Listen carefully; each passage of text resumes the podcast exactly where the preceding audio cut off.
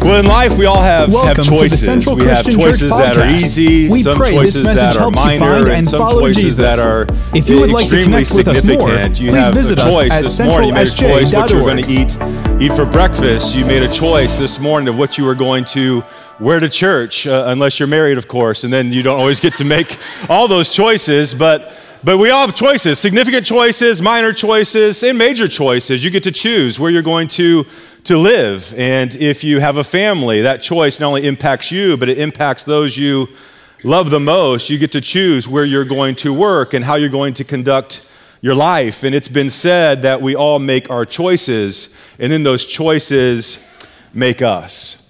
And if you have your Bible, I want to invite you to turn to the book of Romans. We find ourselves in this study of the book of Romans. If you're new, we've been uh, in this study for several weeks. We got several more weeks to go, but we're in chapter 10 of Romans, and today we're going to be looking at verses 14 through 21. And, and as we study this, Paul's going to point out the ultimate decision, the supreme decision, the most important choice that anyone in the history of the world could ever make. In Romans 10, Paul is unpacking the simplicity of salvation, the simplicity of salvation. Uh, that being said, salvation is very simple to receive, however, it is very complex. I mean, we think on God's part, it's simple for you and me, but on God's part, extremely complex. You think about the complexity of saving mankind. You think about the complexity of transforming sinners into saints. You think about the complexity of taking someone living in darkness and allowing them to now live in light. You take someone, the complexity of taking someone who's once an enemy of God and now making them a child of God. How do you do that? Where do you begin with that? It's very complex on God's part, but as we've been learning from Romans chapter 10, it's very simple on your part. Very simple on my part. God did not say you have to climb the highest mountain in order to experience salvation. He could have. It, he's God. It's his prerogative. He could have done that. He could have said, hey, every year on an annual basis, you have to climb Mount Everest with no shoes on and then take a selfie at the top if you want to inherit the kingdom of God. He could have said that. He could have said you have to swim the deep, deepest ocean. He could have said you have to walk across the hottest desert on an annual basis. He could have said any number of things, but he made it very, very simple. Here's what we looked at last time. Romans 10 9 says that if you confess with your mouth, Jesus is Lord, and you believe in your heart that God raised him from the dead, you will be saved. Are you serious? Of all things that you could have done, of all the prerequisites, of all the things that you could have said, hey, if you want to know God, like the creator of the universe, you can know him. Well, how do I do that? What do I have to do? Pretty simple. Pretty, he made it very attainable. For some of you here, you, have you've, you've never made that choice. Maybe you've, you've been in services, maybe you've heard the gospel a hundred different times, you just never decided, you never made the choice, I'm going to make Jesus the Lord of my life, the leader, the supreme authority in my life. You've never done that. Well, today's your day, or maybe you're here in the room, or perhaps you're online watching this uh, somewhere else, but, but today is your day, and you can know God. And once you know God, then you can begin to grow in freedom. And then you're going to discover He created you on purpose. Then you discover that purpose leads you to, to make a difference in our world. And that's our whole hope here at Central. And it's a decision that you never regret.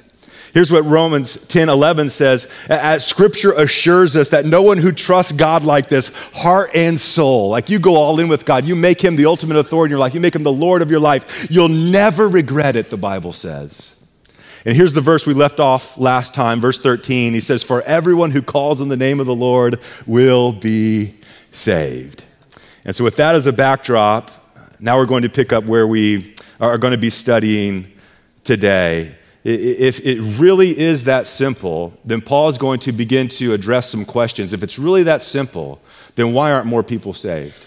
Why, why isn't that loved one uh, maybe that lives under your roof. Why aren't they experiencing salvation? What about uh, your kids your grandkids? What about that coworker? What about that, that family member that lives in another state? Why aren't they experiencing salvation? And he's going to talk about the nation of israel as a whole. Why aren't they experiencing salvation. And so, if you would, would you stand to your feet with me as we read uh, God's word, the passage we're going to study today? It's Romans 10, uh, verses 14 through 21. We're going to read it, and then we'll begin to unpack it verse by verse. Uh, there's going to be some red letter words on the screen. Whenever we get to those red letter words, if you could, really loud, really proud, read those out loud with me. And here's, here's what the word of God says it says, How then can they call on him who they have not? And how can they believe in him who they've not? And how can they hear unless someone yeah, someone's got to be preaching to them. And so, verse 15, and how can they preach unless they are?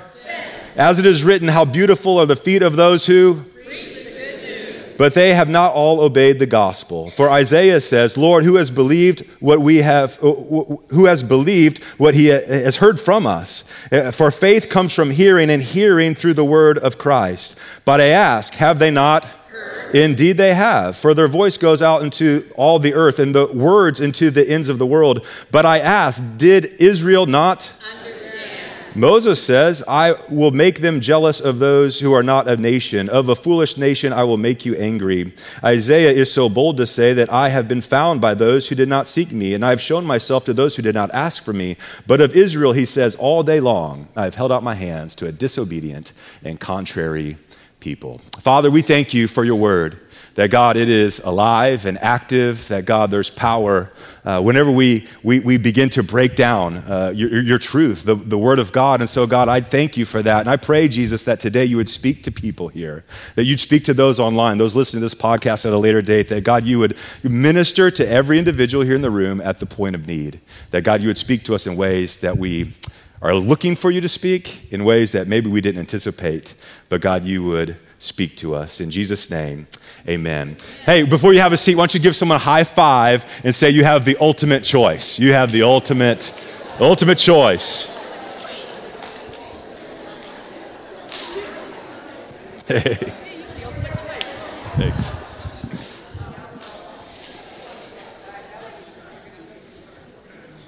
All right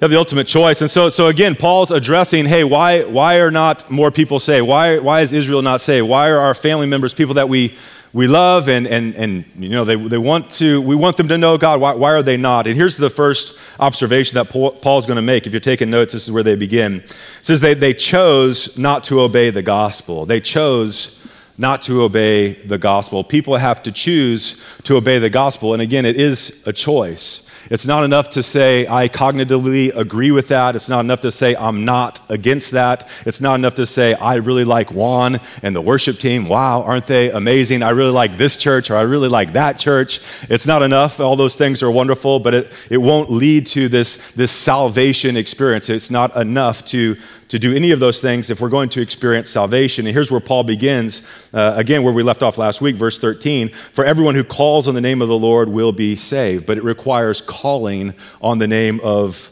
of the Lord. And if that's true, if it's that easy, then why aren't more people calling on the name of the Lord? And so Paul begins this section by asking some rhetorical questions. Here's what he says in the beginning of verse 14. He says, How can they call on him who they've not believed? And so, if they don't believe in someone, then, then they're not going to talk to them. I mean, if you don't believe in someone, you do talk to them, then they have special places like that uh, with padded rooms for, for folks like that. Uh, and then he says this, uh, just following this train of logic, he says, How then can they call on him who, who they've not believed? And then, then how can they believe in him who they've, they've never heard? And how can they hear without someone preaching to them? And how can they preach unless they are sent? And so he just asked these rhetorical questions that that's impossible to do. And so a good question is well, who are those who are sent to, to preach? And we could look at really two different groups, two different distinct groups with two different uh, distinct calls. Uh, if you're taking notes, this is the first one roles. There's roles within the church. And Paul talks about this in Ephesians 4 11 through 12. He says it was uh, he who gave, so God who gave some to be apostles. Apostles literally means sent ones. Uh, others to be prophets to speak on God's behalf. Others evangelists with this gift of, of extending invitation and, and seeing a harvest of people come to, to know God. And others to be, be pastors and teachers. And these are known as the fivefold ministry gifts. And all of them have their purpose. And what's the purpose? Here it is in verse 12 to prepare God's people for works of service so that the body of Christ may be built up All those roles exist in the church to build the church, to strengthen the church. But those are not uh, the, those, the, the, those who are called to preach are not limited to those five. Uh, the second one is this, and this is for all of us everyone within the church is sent. Everyone within the church is called to preach the gospel.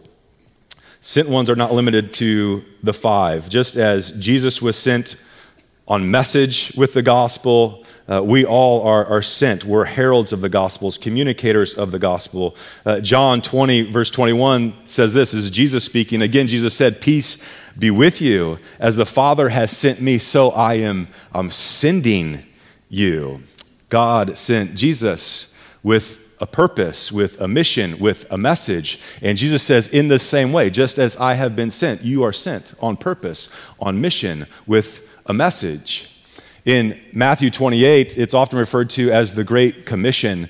And a lot of times we can uh, think of that as just being uh, the disciples or just being the apostles. But uh, Paul writes in 1 Corinthians 15 that, that Jesus appeared to, uh, after his resurrection. So he was crucified, killed, and then raised to new life. And Paul says in 1 Corinthians 15 that he appeared to over 500 people at one time. And many people believe it's this great commissioning moment where he appeared to them at this, this one time. And what did he say? He says this in uh, chapter 8, verse 19. He says, Therefore go. And anytime you see the word therefore, you got to go back and see what's there for. Right before that, he says this All authority in heaven and on earth has been given to me. So he's saying, hey, I, I, I, am the ultimate authority. Like, like I do have supreme power. I do have the commissioning right. And, and, and, therefore, I do have the authority to, to send you. And if you go in my authority, like I'm going to be with you, as we're going to see in a moment. He says, therefore, go and make disciples of all nations. And here's what you do baptizing them in the name of the Father, the Son, and the Holy Spirit. Not only that, but then teaching them to obey everything I have commanded you. And as you go on that mission, as you live out that commission, Jesus says this I'll be with you. Surely I'm with you always to the very end of the age. And as you go as a sent one, you, you go with the authority under the banner of Jesus. Go baptizing them, teaching them to obey, and have confidence that He's with you in that in that call. 1 Peter 3:15 puts it this way. He says you must worship Christ as Lord of your life. And if anyone asks you about the hope you have as a believer, always be ready to explain it.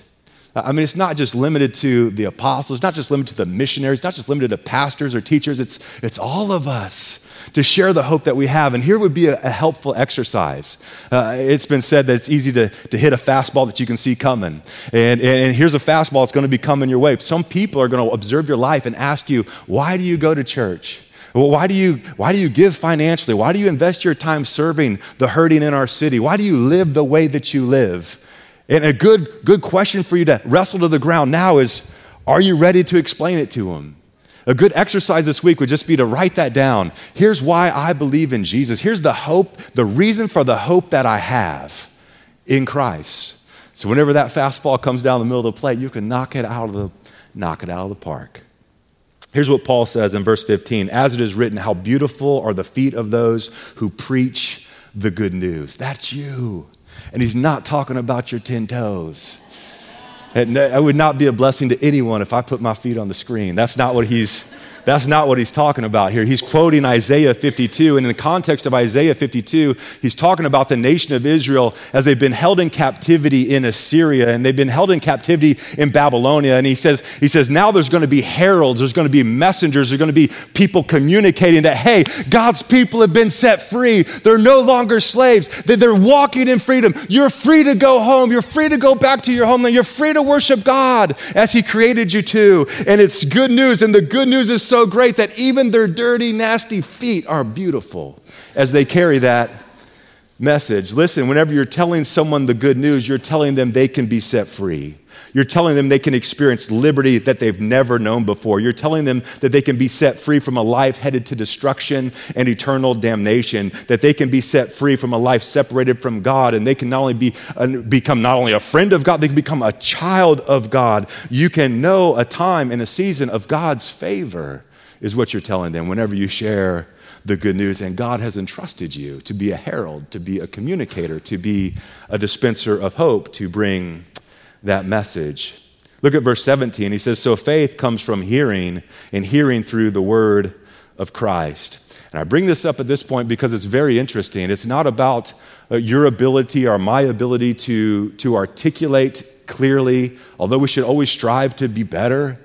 But, but it's, it's not so much about the communicator as it is what you are communicating.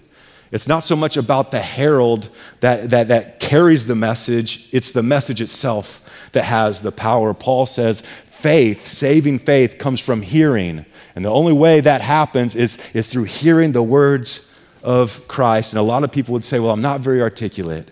Uh, I'm kind of shy. I'm not sure I have all the answers. And praise God, none of that's a prerequisite for you to fulfill what God's asking you to do. We need to realize that it's not our ability to communicate, but rather it's what we're communicating that holds all the power. In other words, just tell them about Jesus. Tell them what Jesus has done in your life. Tell them how he's been faithful to you, even in the seasons of your unfaithfulness, how he remained faithful. Tell them how, how, how, you came to faith. Let, let them know. You don't have to quote, quote every scripture, you don't have to have all, all the answers. Just tell them what Jesus has done in your life. That is the key. You have to tell them, though. Because if they don't hear the message, faith can't be birthed. And without faith, it's impossible to pre- please God. But, but listen, there's power, there's tenant power in the name of Jesus. Proverbs says this that the name of the Lord is a strong tower, and the righteous run to it and are safe. Paul said this that at the name of Jesus, every knee will bow in heaven and on earth and under the earth will, will, will bow before him to the glory of God the Father. There's power in the name of Jesus. So I'm just saying, tell him your story. Tell them, tell them about Jesus. Speak the name of Jesus. There's supernatural power at work when you do. Uh, just uh, maybe a soapbox moment for me, but there's this old quote. Uh, it was really popular a few years ago, so if you have it in your home or your office, I apologize. Uh, but it was attributed to St. Francis of Assisi. Although there's no evidence of that, it's just, uh, it's just really to, uh, I think, give more credibility to the quote, which I don't necessarily think he actually said. But, but here's the quote. You probably heard it. It says, Preach the gospel, and when necessary, use words. I understand the sentiment of it. Like, I understand what that means. Like, live a life that people say, wow, that's, they really love God. Um, but, but just for a disclaimer, it's impossible to preach the gospel without words. Part of communicating the gospel is that you articulate it in words. And again, it's impossible to have saving faith unless you use your words to articulate what God has done, because faith comes from hearing and hearing through the words of, of Christ. And that's what Paul's saying. That's why Paul said in, in Romans 1 16 through 17, I'm not ashamed of the gospel because it's the power of God for salvation for everyone, everyone who would believe.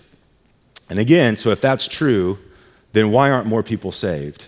And that's your next fill in the blank. Why aren't, why aren't more people saved? If that is true, if they just hear the gospel, then, then, then why, aren't, why aren't more people saved? Here's what he says in verse 16 But they have not all obeyed the gospel. So just because they heard the gospel, they didn't, they didn't obey the gospel. Whenever someone hears the gospel, they have a choice. They can either obey the gospel by making Jesus the Lord of their life, like submitting to his authority, or not. And Jesus said this in Luke 6:46. Why do you call me Lord, Lord, and you don't do the things I say? Like it just proves that he's not really the Lord or the leader of, of our lives whenever we we do that. remember what the prerequisites of salvation are. We talked about this last time to confess with your mouth that Jesus is Lord. And that's just not a cognitive decision, although it's part of that. But to make Jesus the Lord of your life is to say, God, here's the keys you drive. God, I've been sitting on the throne of my heart, and I'm going to put you on the throne. Like, God, I've been the one calling the shots, and this is my moment of surrender. I'm going to let you call the shots from here on out. It's making Jesus the, the, the Lord of our life, and then believing in our heart that God raised him from the dead. So Paul says, but it's not because they, they haven't heard, it's, it's because they, they didn't obey the gospel. He says, For Isaiah says, Lord, who has believed what he has heard from us? So again, everyone has a choice, and it's the greatest choice, it's the supreme choice. There are, uh, um, there's a major difference in simply believing something to be true and believing it to a degree that you're willing to commit your life to that truth. Big difference. That's why James says this in James 2 19 through 20. He says, You say you have faith, for you believe there is one God. And he says, Good for you. It's almost like snarky, like, James, really? You're coming in hot. Um, says, You say you have faith, you believe in one God. Oh, go good for you. He says, Even demons believe this, and they tremble in terror. So, what's the difference? Like, demons believe that Jesus Christ is Lord, but the major difference is they don't submit to him like he's Lord. They submit to another authority. They let another authority call the shots. And James goes on to say, How foolish.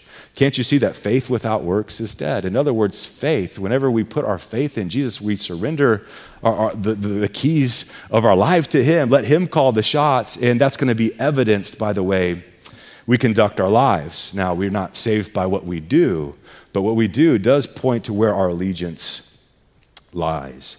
And so, if Jesus is Lord, whatever He asks, even the stuff I don't like, and let me just be very honest, I know I'm a pastor, but He asked me to do some stuff I don't like. I don't always enjoy it. Uh, but because He's the Lord, I say, okay, God, I guess we'll do it, we'll do it your way, not, not my way. And, if he, and I don't do that perfectly. That's why we say here every week we're imperfect people in progress. So, full disclaimer, I blow it a lot. Uh, you don't believe me, just ask my wife. She can give you examples from today, probably. But the general direction of my life is Lord, I just want to please you. I, I, want, I want to do things your way. And everyone has that choice to make. So back to Romans. Romans uh, 10, 16 through 17 says this But they have not all obeyed the gospel. For Isaiah says, Lord, who has believed uh, what he has heard from us? So faith comes from hearing, and hearing through the word of Christ. So maybe the issue isn't that they, they haven't heard the gospel. Uh, Paul, Paul, says, well, well maybe, maybe that is the issue. Maybe they haven't heard. Maybe that's the issue. That's why they're not saved. They haven't heard. Here's what he says in verse 18 But I ask, have they not heard? Indeed, they have. For their voice goes out to the whole earth, their words to the ends of the world. And he's quoting uh, Psalm 19 there. And Psalm 19 is all about God's revelation to mankind. And he talks about God's revelation to mankind really in two ways. One is natural revelation. And so whenever you see the stars uh, in predictable constellations, you see the moon in predictable uh, uh, um, rotation and typical in, in, in, in, very predictable manners, like you know where the, the moon's the phase of the moon's going to be tomorrow and, and next week and even a month from now. It's very predictable. There's some a design to it. Uh, the sun is going to rise at a very predictable time tomorrow, all pointing to this intelligent creator behind creation. He says, says, The heavens declare the glory of God, the skies proclaim the work of his hands. Day after day they pour forth speech, night after night they display knowledge. He's saying, Hey, hey, there's the words have gone out to the ends of the earth. So, so everyone sees this. It's general revelation that's seen in creation. But not only that, they have supernatural means of revelation, being the, the Word of God. God speaks to us through the Word of God. And certainly the nation of Israel was to, called to steward that. And now we, we have that. I mean, you have the Word of God in your pocket. You could get on ChatGPT and ask, How can I be saved? It'll spit out a wonderful answer to you today. You could Google that. I mean, the Word of God's all around us. And we talked about that that last time. So, so have they heard? He says, no, for sure, they've, they've heard. And so he asks another question well, maybe they didn't understand. In verse 19 through 20, he says, But I asked, did Israel not understand?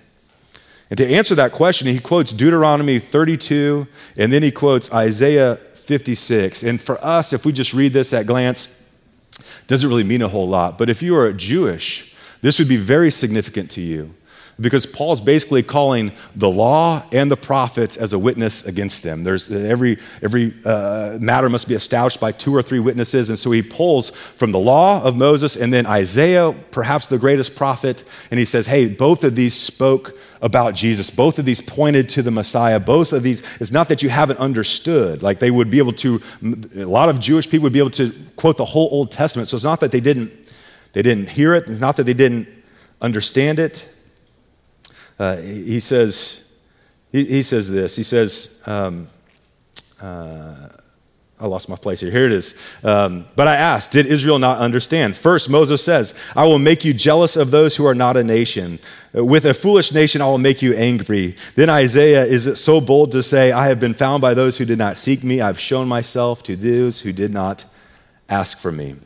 Uh, what's he talking about there? He's talking about the fact that Israel rejected the gospel. Did they hear the gospel? Yes. Did they understand the gospel?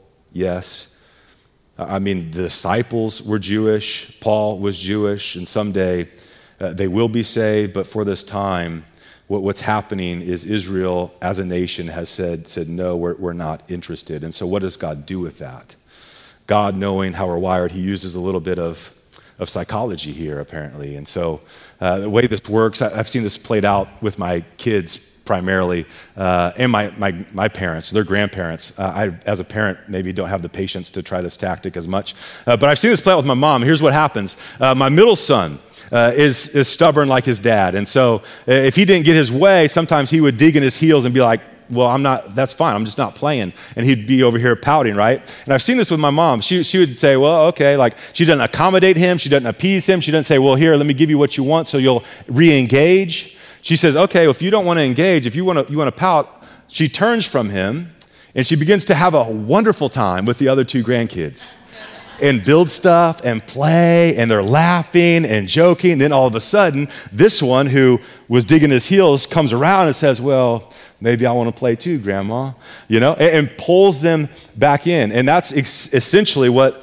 What, what God is doing here, look at it. Uh, it, it, we, we just saw it here. So, what did they not understand? Did they not understand? No, no, they did. Here's what he said He said, I, will I'll make you a nation who's, who's not a nation. I'll, I'll, I'll turn from you to, to pull you pull you back in. And what Paul's going to say in the end of Romans 11 is like, can you imagine the, the, the, wisdom of God here? Like, not just to save a chosen people, not just to save Israel, but to open the door for salvation for, for all of us. And Paul closes that section, Romans 11, 33 through 36. He says, just bust into like praise moment of, of God's divine plan. He says, Oh, the depth and the riches of wisdom of God, how unsearchable his judgments and his path beyond tracing out. Who has known the mind of the Lord, or who has ever been his counselor? Who has ever given to God that God should repay him? For from him and through him and to him are all things. To him be glory forever and ever. Amen. He's like, Wow, God, you go. And so, why aren't people saved? Number one, they choose not to obey the gospel, is the first reason. But then Paul offers a second reason, and this is the last last point here. They chose not to open their hearts to a gracious God. They choose not to open their hearts to a gracious God. Romans 10:21 says this, but of Israel he says, all day long I've held out my hands to a disobedient and contrary people. This is the ultimate demonstration of grace on God's part. Uh, often we think of our actions and attitudes towards people, and sometimes we can project those onto God. And, and us being fallen people, broken people by sin, uh, we misinterpret how God might respond in any given scenario. We, we confuse our brokenness with God's perfection. For example, if you've ever tried to, someone's hurt you, someone's offended you, and you've tried to forgive them, and you try to re engage with them, and you just maybe you shoot them a text hey, I hope you're doing well, or hey, happy birthday, and they don't respond. Well, if you're like me, you say, well, hey, if you don't want to interact, I won't interact. That's fine. Like I'll just I'll just go about my life, like have a good one. But God's not like that.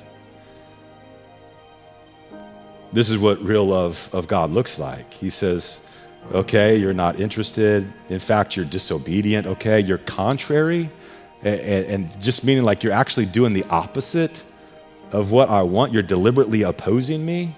I mean, you know the truth, and you ran the opposite direction. You heard, and you said, I'm not, not going that way. I'm not interested. You, you understood the gospel, and yet you're contrary to it, yet you're opposing me.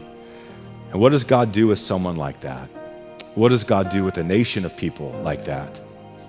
Look at it. He says, All day long, I've held out my hands. It's still this posture of invitation. I'm willing if you're willing. I'm game if you're game. I- am choosing you if you want to choose me. It, it, welcome, welcome home. You're not too far gone to still be embraced. You're not too damaged to still be used. You're not too dirty to be restored. You're not too broken to be healed. You're not forgotten. You're not what others have said you are. You're not what you yourself have said you are. I'm still available if you would make the ultimate decision. And He's so gracious. He leaves the decision up to you, He leaves the decision up to me. He leaves, leaves the decision to those who are still disobedient, who are still contrary and He's willing to welcome all of us home. And not only that, He's working in the lives of every single individual. He's orchestrating their steps. He's providentially leading you, leading those around you to draw them into a relationship with Himself. He's that wise, He's that kind, He's that good. For those of you here in the room, you thought maybe you just came because you were invited, or maybe you came for a variety of other reasons, or maybe you're watching online and you're like, well, I just stumbled upon this, this link and that's, that's why I'm here. And those would be very natural ways to view it. But there is also a supernatural means that has landed you here so that you could be faced once again to make an ultimate decision. What are you going to do with Jesus? And again, he's holding out his hand saying, Hey, if you would just respond, I'd welcome you home. I would embrace you as my own. I would take you out of darkness that you may be walking in and bring you into light. He's willing and able to set you free. And so the question for all of us is what are you going to do with Jesus? And that choice, your response, is one that only you can make. Let's pray. Father, we thank you for your great love.